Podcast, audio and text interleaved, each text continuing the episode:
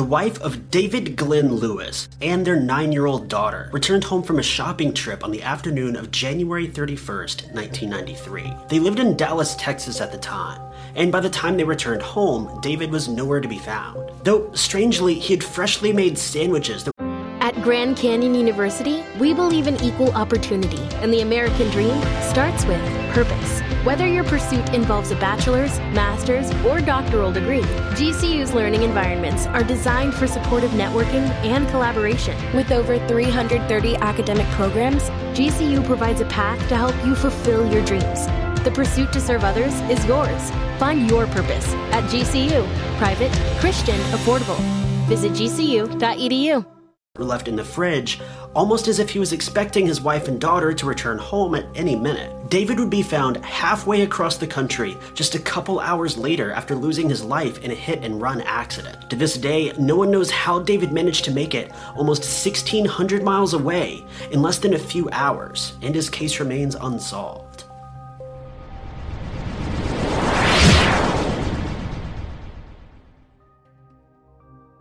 If you want to read an extensive covering of this case, I'll leave a link in the description to the original write up that was posted by a Reddit user named BridgeORL. David Glenn Lewis was born in Borger, Texas back in 1953. He was the second of two children and he would eventually graduate from high school in 1972. After graduating college, David became a lawyer in Texas. David was a dedicated member of his local church and became a Sunday school teacher for a few children at the church.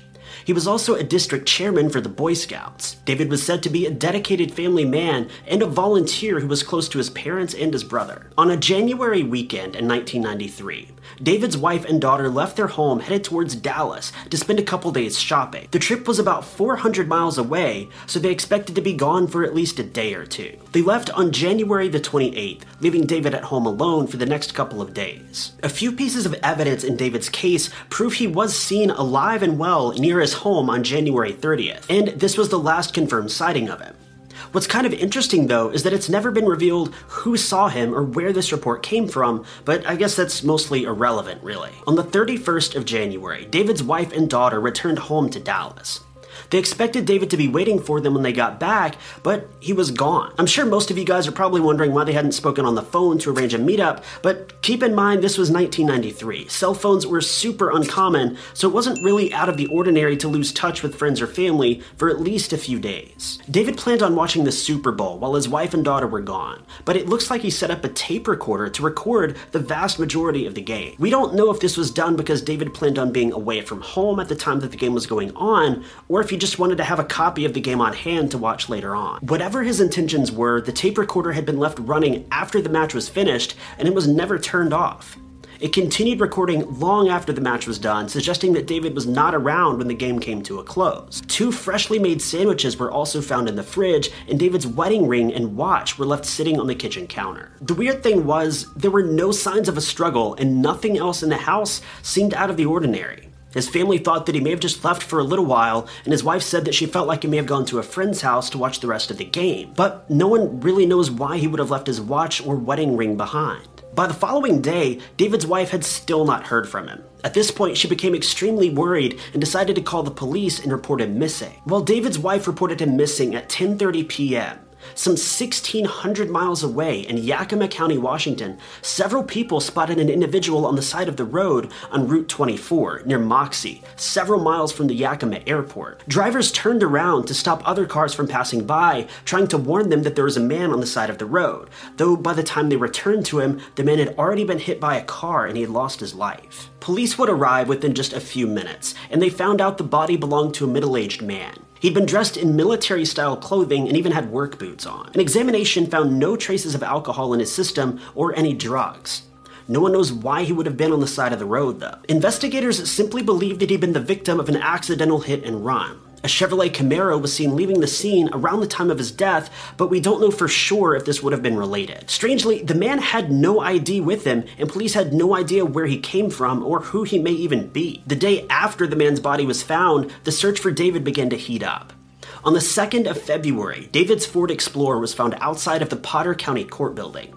His keys were found under the floor mat, and his checkbook, credit cards, and driver's license were all in the usual places where he would store them when he was driving. This meant that all of his personal belongings were now accounted for, but where was David? What makes David's case really eerie is that he had told his wife he felt that his life was in danger just a few months before he went missing. He mentioned that a few people had threatened him, but he didn't really tell his wife any of the details about these threats. David's family believed that his disappearance may have been linked to his work as an attorney, claiming that a client may have wanted to get revenge on him. In fact, just a week later, David was due to appear in court for a case that was pretty complicated, and David's career with a former law firm was called into question. David told his father that he had no intentions of covering up any wrongdoings by his former firm and was going to tell the truth no matter who it hurts. These leads didn't actually give police much to go on, contrary to what you may think, but it did prove that David had purchased a ticket from his hometown to Dallas on the 31st, the same day that his daughter and wife would have been in Dallas. A second ticket was also found that led from Los Angeles to Dallas, and this ticket was for February 1st, though no one knows why David would have purchased a ticket from Los Angeles. They don't know of anyone he may have been meeting up with there or anyone that would have been coming to meet with him from there. Police were never able to figure out the meaning behind these tickets, but they came to the conclusion that David had left his home that day of his own free will. What happened to him after that remained a mystery, and police eventually just decided to close the case in 2002. However, in 2003, just a year later, but 10 years after the John Doe's body was found in Yakima County, and David had gone missing, a Washington patrol detective named Pat Ditter read a newspaper article titled Without a Trace that detailed countless flaws in several missing persons cases over the years. For the most part, this article talked about how computer systems were flawed, so many missing persons cases fell through the cracks over the years. Pat wanted to do his part in solving these cases, so he used Google to input information about several key cases that had never been solved. David's case was one of these. Within a week, police had found about a dozen people who fit the description of the John Doe that was found in Yakima County, and David's name was on this list. When researching the case even further,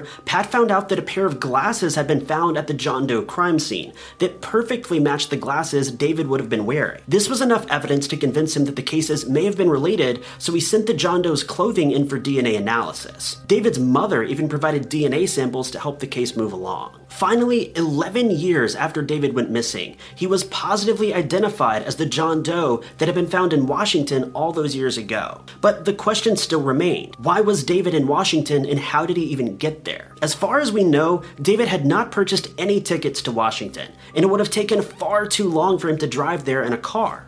On top of this, his car was found in his hometown, so if he did somehow manage to drive there in that amount of time, whose car did he drive, and why was there no car found at the scene of the accident? It seems pretty obvious that David would have needed to get there by plane, especially since his body was found within just a few miles of an airport. But how did he board the plane without a ticket stub being found in his name? It's possible that he used a fake identity, but why? And who would he have been meeting more than 1,600 miles away? Also, why would he have left his wedding ring and watch at home and left a tape recorder running and prepared two fresh sandwiches that he never planned on eating? There were a few stray reports around this same time that claimed that $5,000 was deposited into David's bank account on the 30th of January, just a day before he disappeared. There were also several supposed sightings of him at an airport in Texas around this time, but these witness accounts don't seem to have ever been actually validated, so kind of take them as you may. By all means, David's case is super strange, and it doesn't seem to make a whole lot of sense from any angle. It seems almost impossible that he would have been able to drive 1,600 miles in such a short amount of time without using a plane. But no tickets have ever been found, so this seems highly unlikely. He also wouldn't have been able to buy a ticket without an ID, which was found in his car at the time, so that doesn't really fit either. So I don't know. Let me know what you guys think. How did all of this play out, and how did David have enough time to travel from Texas to Washington by the 31st when he was last seen in Texas on the 30th? But that's going to be the video for today, you guys. I hope you enjoyed it. If you have any suggestions about this case, please leave them in the comments below. But if you like this video, be sure to hit that like button. If you loved it, maybe consider subscribing, sharing, or supporting me on Patreon, or even clicking that blue join button below to really show your support for the channel. We also have a Ty Notts merch store at tynotts.com. We got t-shirts, pillows, whatever you want over there. Be sure to check it out. But I've been Ty Notts. You guys have been lovely, and I'll catch you in the next video.